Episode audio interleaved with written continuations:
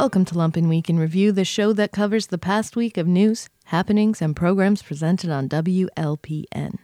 This week, Lumpen Radio talked to an author about the culture of protest, chatted with a political activist about the future of Chicago, and delved into the Me Too movement in the tech world. All this plus the Trump diaries and much more, only on the Lumpen Week in Review for January 6, 2018. I 94 spoke to author Eugene Lim about his latest book, Dear Cyborgs. Lim discussed protest culture, his inspirations, and how being a high school librarian has shaped his writing. I 94, Lumpen Radio's Books and Literature Show, airs every Sunday at 10 a.m. And today we are going to be discussing uh, a couple books with the author of Dear Cyborg. His name is Eugene Lim. He is joining us by phone from New York City. Eugene, are you with us? I am. Hello. Welcome. Welcome to the show. Hey, Eugene. Why don't we hear? Uh, actually, we've got some selections from Dear Cyborg uh, with It's Z, Cyborg Z. the Cyborgs uh, with uh, new music actually by uh, John McCowan from Tweakbird, thanks to Scotty McNeese. So uh, strap in for this one. Uh, we'll be right back in about three minutes after we listen to this.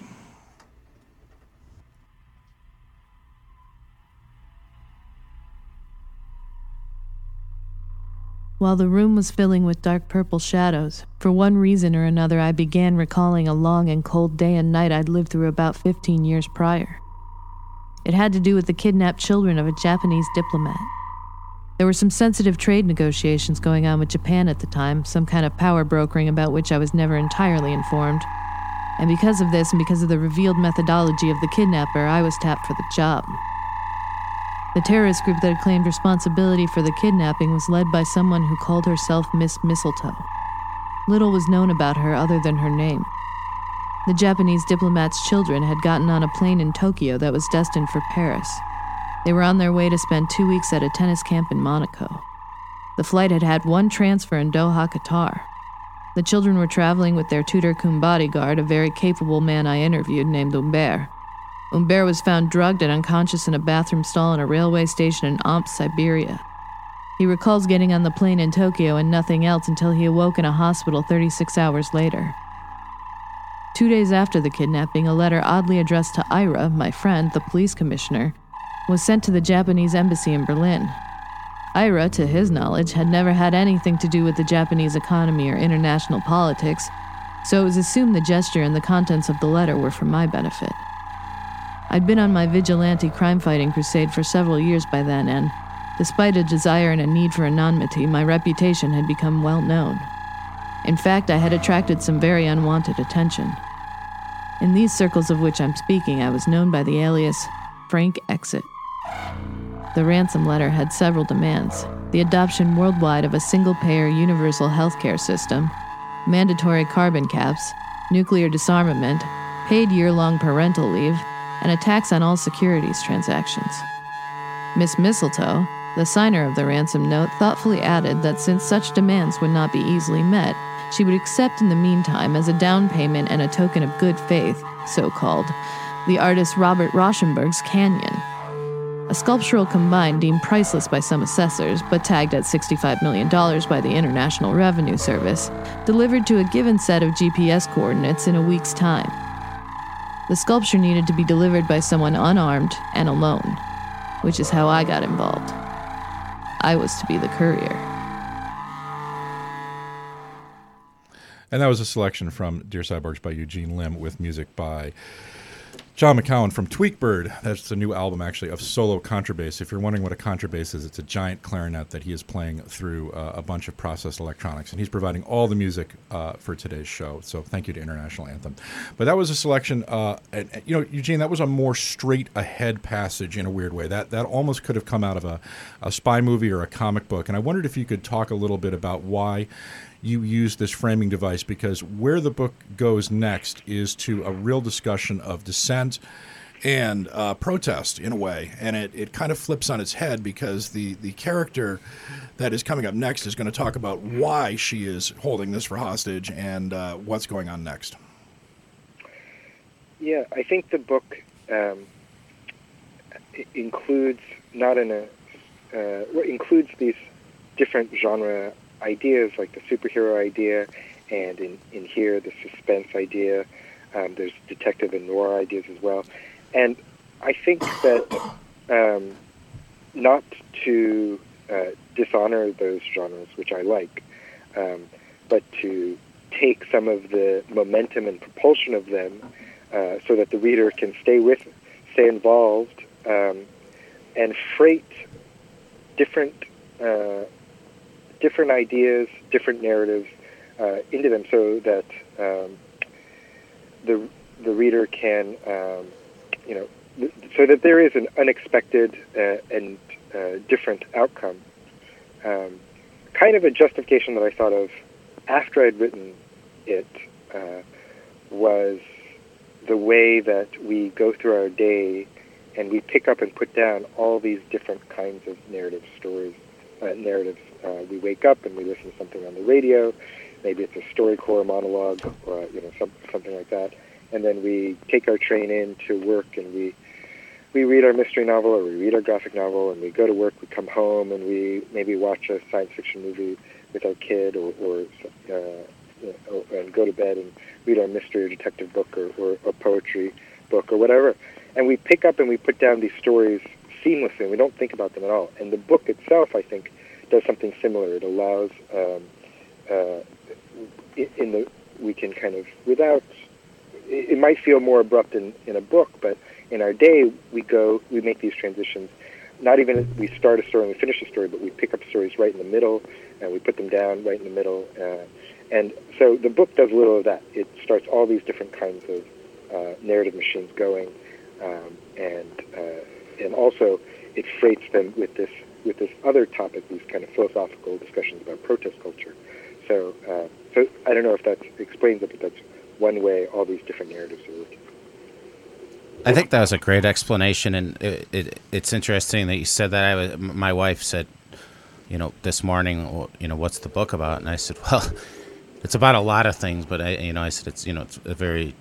Uh, you mentioned the stranger earlier, and I, I said that this morning. It's an existential novel, kind of about the nature. And I was thinking about the political climate we're in today, and, and some of the discussions that happen in the book. Um, you know, is is protest actually effective as protest, or is it a form of spiritual experience? There's a there's a debate about that, um, and you know, you one of the things that I, I, I saw and I see reading, you know, with today's political climate is the fact that some people do have these discussions. You know, is protest effective? Is is going down and blocking traffic and, and playing drums going to change anything? And and I, I thought that was an interesting. Uh, and I don't think there's a solution in the book, but I, I, think the idea of you know, is it something we do for the nature of protest? Is it is it a selfish thing? Is it an art?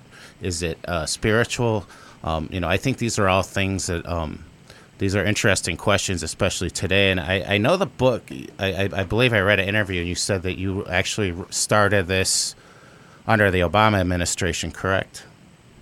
That's right. I wrote it in the most of it, I think, in the uh, in the second half of his last term. And I, I feel like it very much applies to this this term as well. Um, it, even more so because we went from this uh, somewhat artic well very articulate handsome you know diplomatic president to this like obscenity that you know I, I don't have any other way to describe it and i don't need to get into descriptions of the cheeto but um you know i i think it really applies to what the in you know and i'm not saying the world was perfect under obama and you know we live under you know neoliberal conditions across the board we're heavy on defense. We're, we do not take care of people. Inequality grows by the minute.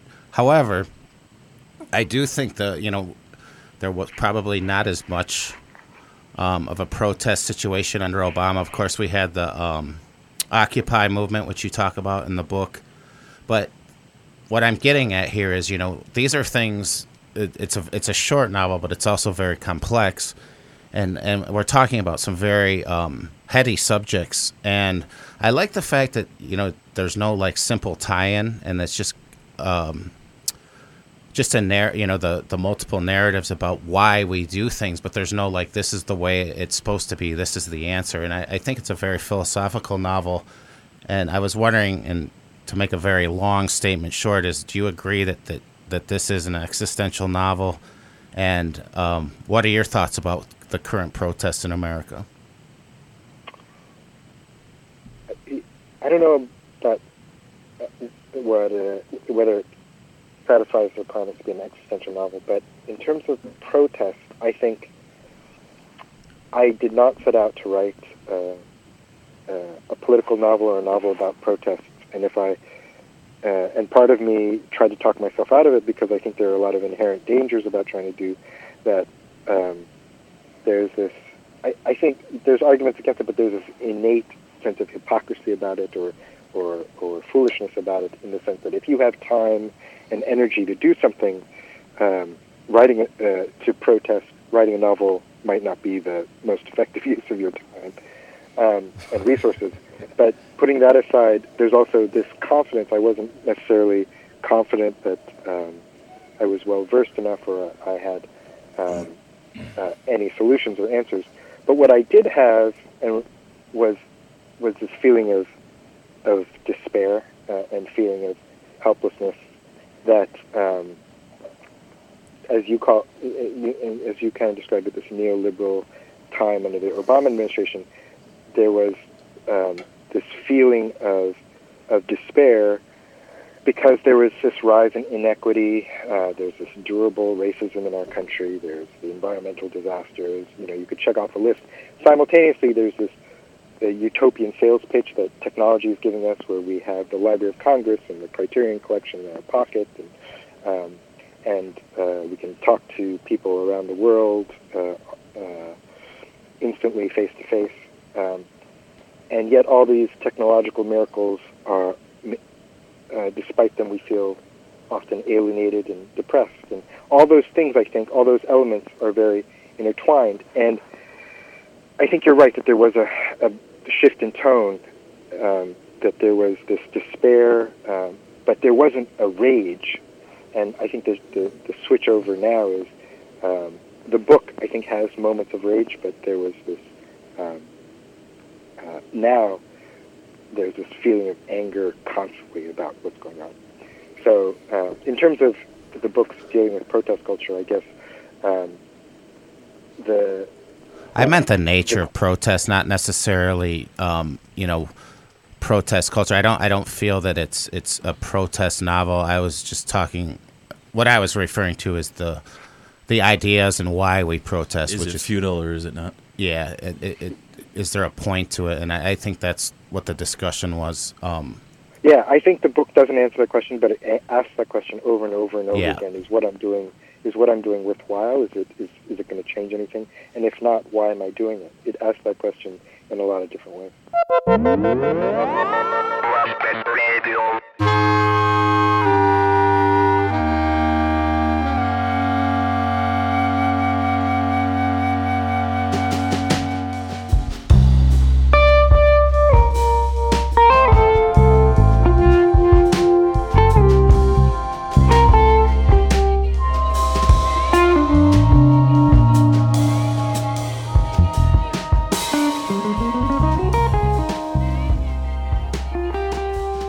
Tech Chicago spoke to Lauren Ramsey from the Betsy Bash Agency about equal pay, sponsored content, and why social media attracts so many women. The award winning Scene Chicago with Melanie Adcock airs every Friday at 1 p.m. Hello, everybody. Uh, we're back from break. This is Melanie Adcock with Tech Scene Chicago, and we are broadcasting live on 105.5 FM WLPN LP Chicago Lumpen Radio.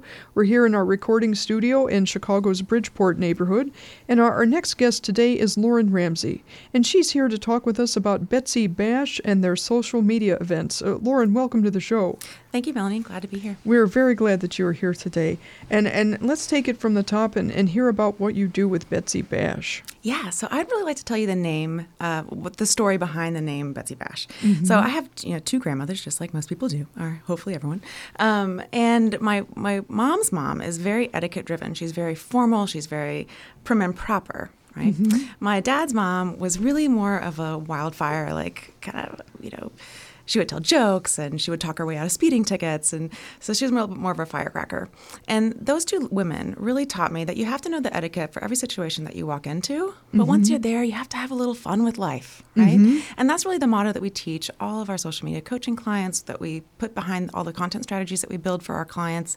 Um, and, you know, it's just, it's a really fun way to approach social. That's what we do. That's that's a wow. That's a great um, philosophy there. Um, now, Lauren, where are you from, and, and how did you decide to put roots down in Chicago? So I have actually lived in five different countries. Mm. I was born overseas, and I lived in Southeast Asia until I was five years old. Wow. So I lived in Indonesia, in Singapore, and I went to kindergarten and first grade in India. Wow. Then from there, we moved to Venezuela. That's mm-hmm. where I went to second grade. And then we moved to the States. And that was my first time to ever come to the United States. And I was six years old. Wow. And and so so how did you choose Chicago? so um, when we moved to the States uh, when I was six, and we lived in Houston. And I lived in Houston all throughout college, all after college. And I started visiting Chicago after college. And I fell in love with the city. I just, oh. every time I was here, I was, I felt at home you know mm-hmm. and every time i had to you know leave chicago to go to houston i was really sad. And so it had been a life goal of mine to move to chicago for probably the past 10 years. And so i moved here about two years ago. Mm-hmm. well that's that's a good story. I love hearing how people decide uh, when they're going to build a life here. That's uh, that's uh, really great. It sounds like you had a lot of pl- cool places to choose from and then you came here. Wow. Yeah. um, now, now lauren uh, do you feel that social media is is techie I wanted to ask you about this. yeah. So I think at the surface, it doesn't feel techy, right? It feels yeah. like it's video and photos and fun and um, you know talking about what you do and what you like. But really, at the core, it is it is mm-hmm. techy. Um, if you just think about for just a moment how many programmers Facebook uh, has at their disposal, right? It's it's tech, mm-hmm. and that was kind of one of the interesting things about my background in particular is I went to the University of St. Thomas and did a double major in management information systems and business. Mm-hmm. And that itself doesn't naturally lead you to a life in social media. But at its core, it does, right? Because all of these different platforms are, are technology based. Mm-hmm. Um, so they each have their own features that are very different than the, the other, which drives forward to that etiquette difference, right? Mm-hmm. Why do you use hashtags on Instagram and not on Facebook? A lot of that is uh, etiquette, and that's mm-hmm. also driven by the technology behind it. Mm-hmm. And uh, what are your thoughts on, on women in tech and the struggles we've seen with issues like equal pay? I, I ask this because a lot of your events are geared toward women and things like that. Absolutely. You know, so what's interesting about that is I think we can draw a parallel because the arc of social media really takes you from awareness, mm-hmm. right? Who are we as a brand? What do we do? What who do we serve? Um, through to engagement you know mm-hmm. so once mm-hmm. people start to realize who you are they can start to engage with you. And then from there they can take some sort of action right? But that's the arc of social. And i think that that's where we're also seeing the arc of this equal pay issue. Mm-hmm. we're in that awareness. We've, we've conquered awareness right? People know that there is an unequal uh, you know pay system out there. And now we're in engagement and we're really into, into that action piece. So um, yeah, I think I think it's interesting to see where it's going. I think we're already starting to see strides in uh, you know that that gap coming closer, and I hope that it's equal. well, that's that's great. Well, and I, I, love that you explain that arc because I think it, it gives a lot of hope to um, to some of these issues that people hear about and are even struggling with as they pursue their own careers. That's great. And now, tell us about the the mission of the the Betsy Bash uh, event. Yeah, so we call our events social media soirees right? Mm. Because we really want you to start treating social media like a party mm-hmm. instead of a chore. Because a lot of times people look at social and like, oh gosh, I have to post. How many times do I have to post? What am I supposed to say? Like, didn't I just say that yesterday? And it becomes this chore type of activity. Mm-hmm. And really, mm-hmm. what we want to show you is that it is really fun. It can be really fun if you put a plan and a strategy behind it. And so, uh, you know, that's the mission to really change people's mindset that it's a party. Hmm. Well, fun. Uh, I'm all for fun. That sounds uh, terrific. Uh, what what topics do you cover? Sure. So a lot of times we talk about social media strategy and content calendar building, right? Because that's the core mm-hmm. of anything you're going to do on social. It has to start there. Um, but then we also talk about the the topics that surround that, right? So what is how does the Facebook algorithm work? Mm-hmm. What do you do to conquer the Facebook algorithm? What are the pieces that you're getting judged on for the Facebook algorithm? Yeah. Um, you know, how do you use Instagram to the best of your ability. What platforms are out there that you can uh, leverage for social media scheduling, and how do you use them? Um, you know, so topics like that, anything that surround social, the, essentially the questions that people have as they're working through their own social media strategy. Mm. And then, um, I mean, do you do you feel that you help more people get into a more techie type of uh, career path through all of your events? You know, it, it's, it's starting to happen for sure. So I just taught a class for General Assembly. We had a social media boot mm. camp, so it was all day Saturday, oh. and I was so excited that people showed up because you know probably not the most the thing they want to do the most on a Saturday, um, but everyone was there that was there was really eager to learn about social and how they can incorporate it into their businesses. And then at the end, I had two women approach me that said they were trying to make a career shift and they were really interested in, in how I could help and what advice I had for them. And I was just so honored and humbled that they came to me for that. Oh, well, that's that's great. And I, what? Uh, just a couple questions, you know, about social media. I mean, I know a lot of small businesses struggle with this, um, you know, but but what what is the best way that they can set up an effective social media strategy? Yes, this is definitely one of the, the biggest questions uh, that I receive and that I know are on so, small business owners' minds. And so I'm going to give some tips.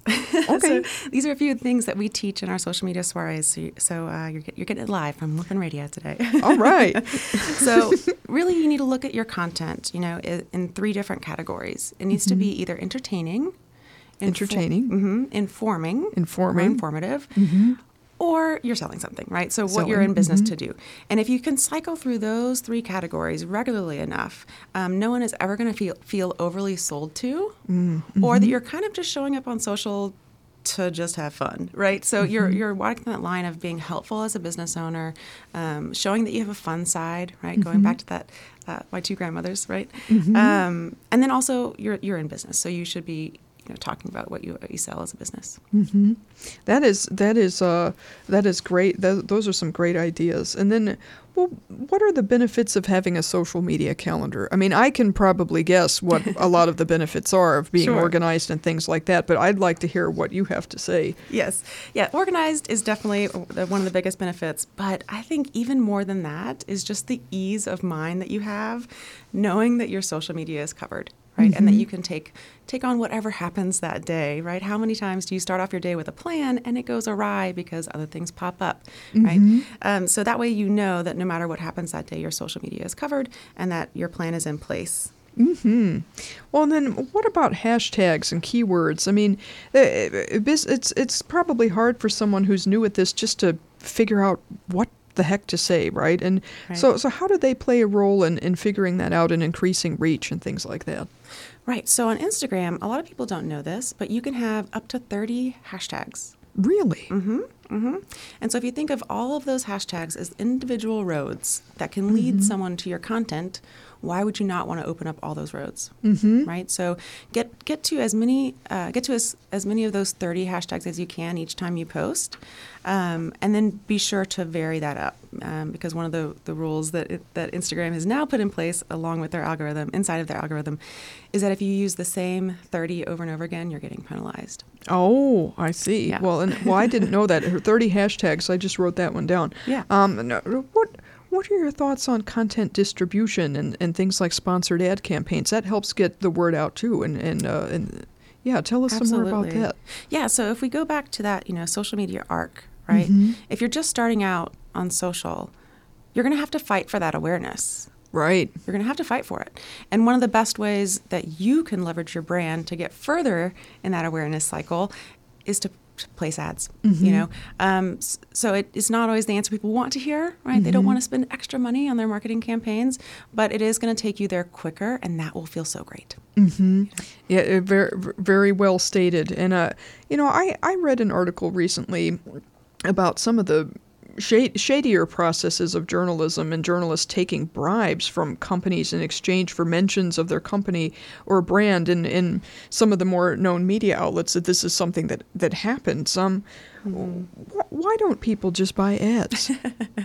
I know, isn't it kind of sad when you see this, the, the veil gets, uh, you know, lifted and you're like, what? Mm-hmm. Why are people doing that? You know? Right. Um, so, yeah, why don't they just buy ads, right? Um, it's, I, I, think the only reason that I could think of, um, you know, to their, I guess, to their point would be the appearance of organic content, mm-hmm, right? Mm-hmm. Um, but ob- obviously, we know it's not right? And so we our hope would be that they would go the the correct channels, you know, the etiquette driven channels, right? Um, but that's just not the case.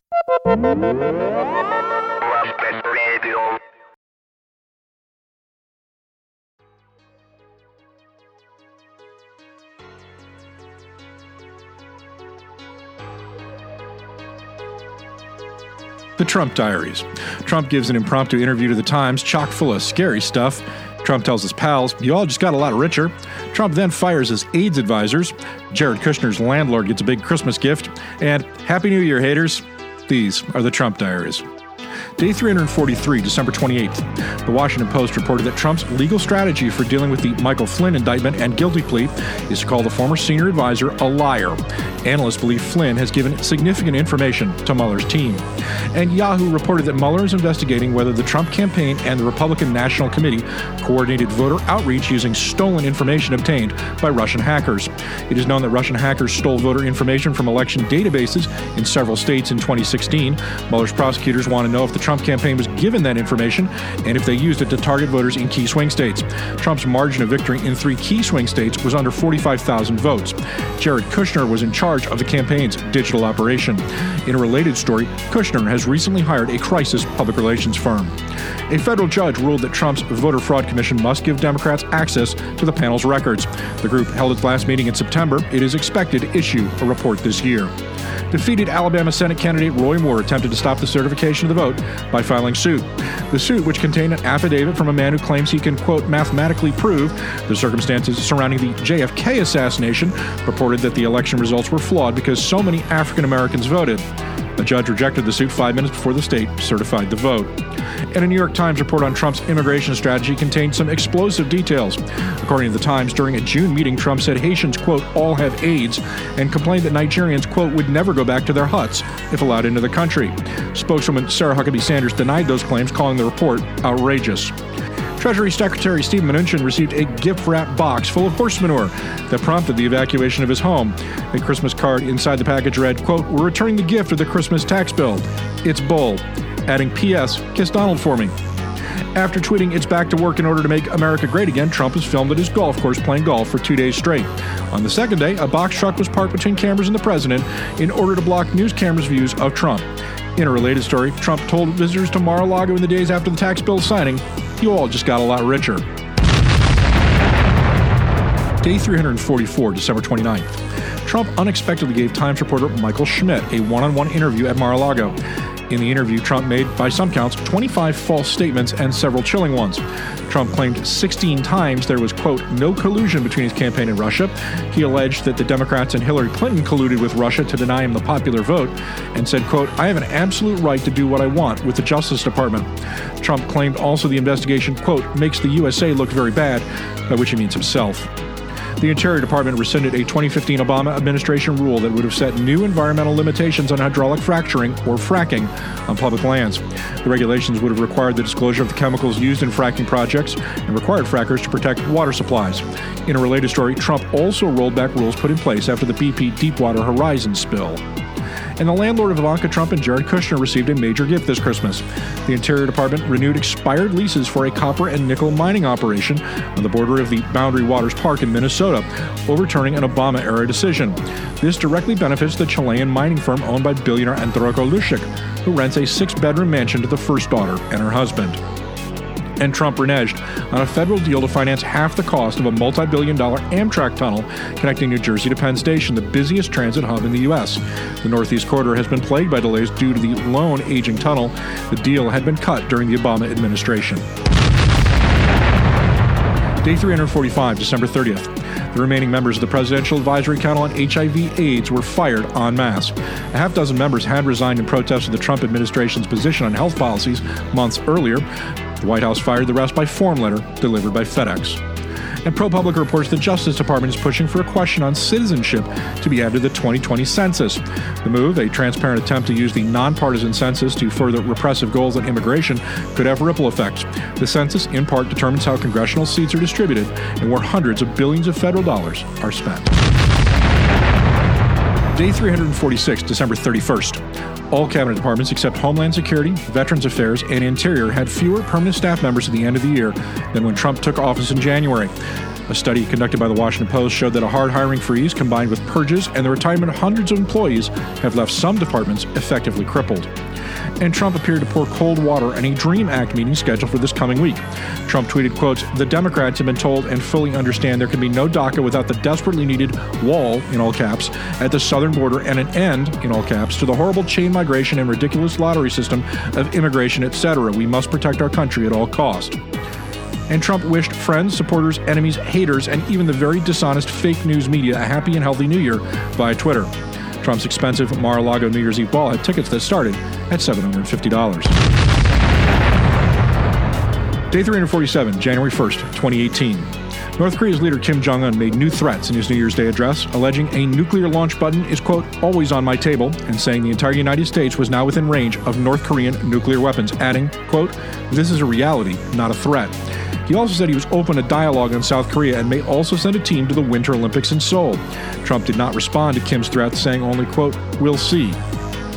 Trump, however, accused Pakistan of lying and said that Pakistan gives, quote, safe havens to terrorists we hunt in Afghanistan with little help, no more, in a Twitter post. That tweet led Pakistan to summon the U.S. ambassador for an explanation. Day 348, January 2nd. Anti government protests continue to rock the nation of Iran for a sixth straight day, with at least 25 people killed and 450 now arrested in Tehran alone.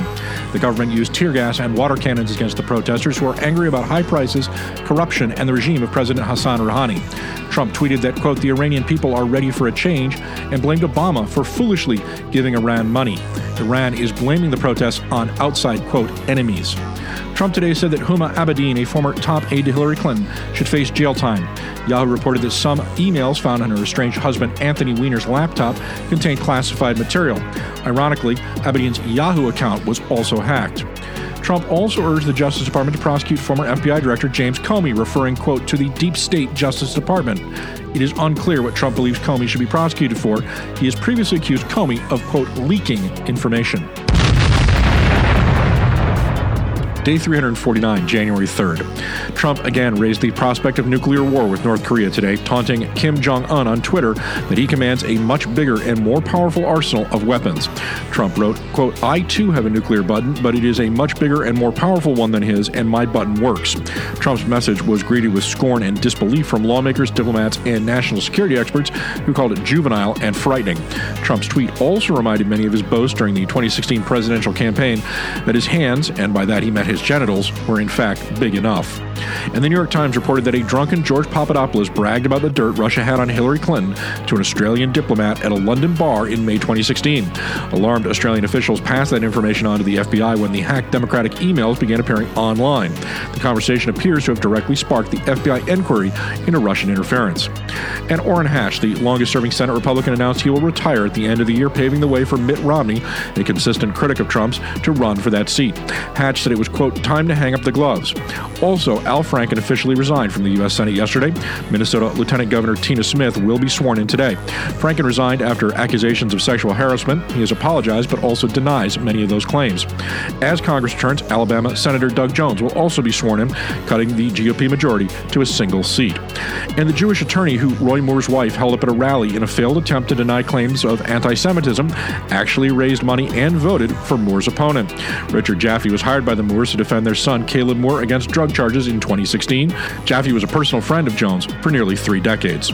And according to a report in the Daily Beast, Anthony Scaramucci has told friends that Trump misses him and wants him back in the White House. Scaramucci, who famously flamed out after 11 days on that job, has denied the report. Trump in an early morning tweet storm also said, quote, I will be announcing the most dishonest and corrupt media awards of the year on Monday at 5 o'clock. Subjects will cover dishonesty and bad reporting in various categories from the fake news media. Stay tuned. Speaking of, the Washington Post says Trump has made 1,950 false or misleading claims in 347 days. That's an average of 5.6 claims a day. And the 538 Meta poll has Trump's approval rating at just 38%. That is the lowest for a president in his first term in history. These are the Trump diaries. Hitting Left spoke to Democratic Socialist Party member Kenzo Shibata about the struggles of forming a new political party the election cycle coming up, and what Chicago really needs from its leaders. Hitting Left with the Klonsky Brothers airs every Friday at 11 a.m. This is WLPN LP Chicago 105.5 FM Lumpen Radio. Uh, for those of you who are not listening on the podcast, that was Taj Mahal. If you're on the podcast, we're not, we don't get to play the music. So um, that would have been Taj Mahal if you were listening to the radio broadcast. And we're back, uh, we're back uh, with uh, Emma Tai from the United Workers Family if I let me try that again. United, uh, what are we? Uh, United. A lot of people mix you up. I with keep the calling you that. I keep calling Families you Party. the Working Families Yeah. Party. Oh, is there any connection? Yeah, yeah, yeah. We're um we're we have a See. very like amiable relationship with them. See, go to their I'm not- national meetings Not and everything. entirely wrong. But but but but are you a are you aiming to become a party? A, a Yeah, yeah. well, We definitely talk about ourselves as a party building effort, and I think that party it- building. And you would run people uh, inside and outside the Democratic Party. Is that the? Yeah. I mean, is that the long-term vision of? Yeah, I mean, I think that you know this is a this is a long term project, and I think there's a little bit of walking on both legs that's required here in terms of the inside outside strategy. Right, Democrats better than Republicans in terms of, frankly, like the survival of working people, um, and also the Democrats are often very bad. Right, and so if we really need, if we really want and think we deserve our own political organization, our own political expression, um, then we need to be. But it- but it seems like building there's that. two there's two contending strategies out there in the left. Uh, one is to uh, uh, split, uh, create a third party, Mm-hmm. and the other is to, uh, or if not to, to create a third party, to have a third party that works within and outside the Democratic Party. Mm-hmm. Uh, you got to.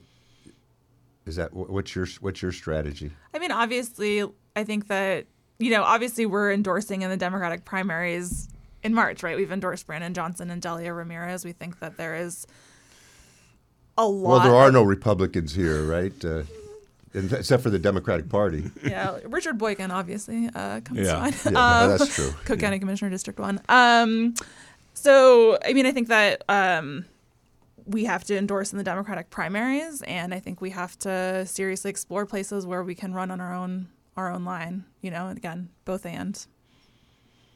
Okay. I know that's sometimes unsatisfying for the more doctrinaire folks who are like, yeah, we need a party or we need to there are the no Democrats." doctrinaires. Doctrinaires here. Um, we were very just- flexible in our uh, in our tactics. I mean, I just think the reality is that, like, you know, politics is really hard, and you know, you win when you win, and like when you win, then you know that that's how you win. Well, we saw that with the Sanders campaign. I mean, here was Sanders, uh, open, an avowed socialist. Yeah.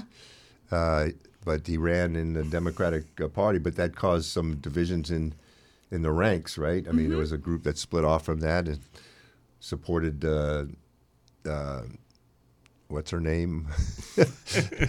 How soon we forget? Yeah. Uh, yeah. But uh, the, the Green Par- the Green Party. That was Yeah. Sure. yeah, and uh, and now we've seen it. Uh, we've seen something like that around the Alabama election, uh, where uh, the only thing I saw that came out of a dem- DSA, which I guess is the largest now the largest socialist, uh, openly socialist group, 30 something thousand members, and I I combed the uh, Twitter from all their their local groups and couldn't find one tweet uh, commenting on or or saying anything in support of uh, Jones or uh, about Moore or anything like that. It was like that's that's outside the bounds of uh, of what we're about that kind of election. Or this one this one article uh, on Medium, I think it was, Yeah. uh, signed uh, by a DSA member in out in northern Alabama. in northern Alabama who launched a big attack on Jones and said uh, they were sitting, they were staying home on election day. So I mean, well, I guess what I would say when I think about all this stuff, I actually think that like that kind of division and debate is healthy, right? Like people don't want kingmakers. And they don't want like I don't want to live in a place where like it's like this is the party line and like this is what we do, right? I think that frankly one of the really exciting things about politics is that in a country where people don't feel entitled to very much, folks mostly don't feel entitled to healthcare or pension or affordable housing, like most people I've met feel entitled to have some sort of an opinion about politics. And that opinion might just be like, oh, like screw all those, screw all that noise. Like I don't participate because it doesn't matter. But like it's your, it's offered to you, and you can like reject it or do with it as you please. And I think that's actually, frankly, like our best opportunity for building a mass politics that's different is that people do feel entitled to some sort of opinion about it, and that's like just the messy work of pulling people together. Yeah, but uh, it, here's my take on it. Every, Sure. Every once in a while, um, there's a struggle, struggles that break out in this country, and we went through. Fred and I went through uh, some big ones. Yep. In, back in the day, when the question isn't. Uh, it isn't well if you want to support the civil rights movement in Mississippi. That's fine, it's your opinion, or oppose it, or whatever. That uh, that the leadership organizations or the conscious, most conscious people uh, are organizers. They want to get get people involved, Right. or or and uh, solidarity is one of the the points, you know. And uh, so the thing that struck me was uh, you had the mainstream Democrats late, but coming into that thing. I mean, that was really. Uh, you can't deny that uh, you know they sent down money and support and speakers, and I think uh, Barack Obama gave a uh, did a uh, uh, broadcast or some you know uh, uh, robocalls and things like that to get out the vote, and uh, uh, but, and so when you had uh, the biggest organized left groups uh, abstaining, or you know, it, it seemed to me like it wasn't a matter of uh, we all have our freedom to decide whatever we want about who to vote for or not vote for. That this was this was a uh, a struggle that everybody who called themselves left or progressive should have been expressing solidarity with or supporting. Don't you think? I think? think I might disagree with the comparison that the election of Doug Jones is comparable to uh, the civil rights movement. I mean, I think it's it's good that Doug, Doug Jones won. Like, it's great. Um, I don't think that it was like obviously, you know, like a civil right the civil rights movement kind of watershed. You know, I think that elections, frankly, they do have kind of a boom and bust cycle. Um, and so the real work is not just finding the right candidates and descending on a place for like a couple weeks and spending a lot of money there, but it's like what's the actual work that needs to be done, not just in Alabama, but in Chicago and in Illinois to like build durable political will for lasting change. It's often hard to tell, I think, though, uh, in, in the moment, what becomes the a watershed or uh, uh, you, know, you know what whether it's the moment or not. What was interesting to me about about Tuesday in Alabama what was, was several things. Uh, uh, certainly, the the the black population of Alabama saw it as at a moment that that they had to mo- that they had to mobilize for. I mean, you had uh, the Democrat Joe Trippi may want to take take credit and and uh, and uh, what's his name uh, Tom Perez, the head of the DNC, may want to take credit for the win. But black students at at the historically black universities and and uh, and elsewhere uh, mobilized throughout the, the South. You know, I was in I was in Mike I was in Memphis last year. It was the beginning of the of the honoring of the 50th anniversary of the assassination of uh, Martin Luther King, and uh, uh, there was this huge march down down the main streets of, of Memphis that was organized by students at at, uh, at Auburn and from uh, and from Alabama uh, A and M. Uh, and they had come all the way to Memphis to, to march. And students uh, throughout the South, black students particularly throughout the South, saw the election in in in Alabama on Tuesday as a as as a moment. Uh, certainly, black churches saw the the that this is a moment. NAACP, which is is actually fairly well organized in Alabama, saw it as a as a moment. So Not just as an election for Doug Jones. No. But for a, yeah. No, no, they saw. I, I, in all the in all the conversations that I've read and heard and taken part in, is that black folks in Alabama saw this as a as a historical continuation of of the of the of the mo- Which goes movement. back to what you were reading from uh, Julius Lester earlier. Yeah, yeah. So, uh, so I think there's that. So I think there's there's that, and and uh, and um, so it's like I say, it's it's hard in some. Oftentimes in the moment, especially if you're not there, to know whether to see whether this is the moment or not. But it didn't. But I think should, what should have been clear to everybody was that it was not the moment to say nothing or to have no opinion, or as some in that in that in that response.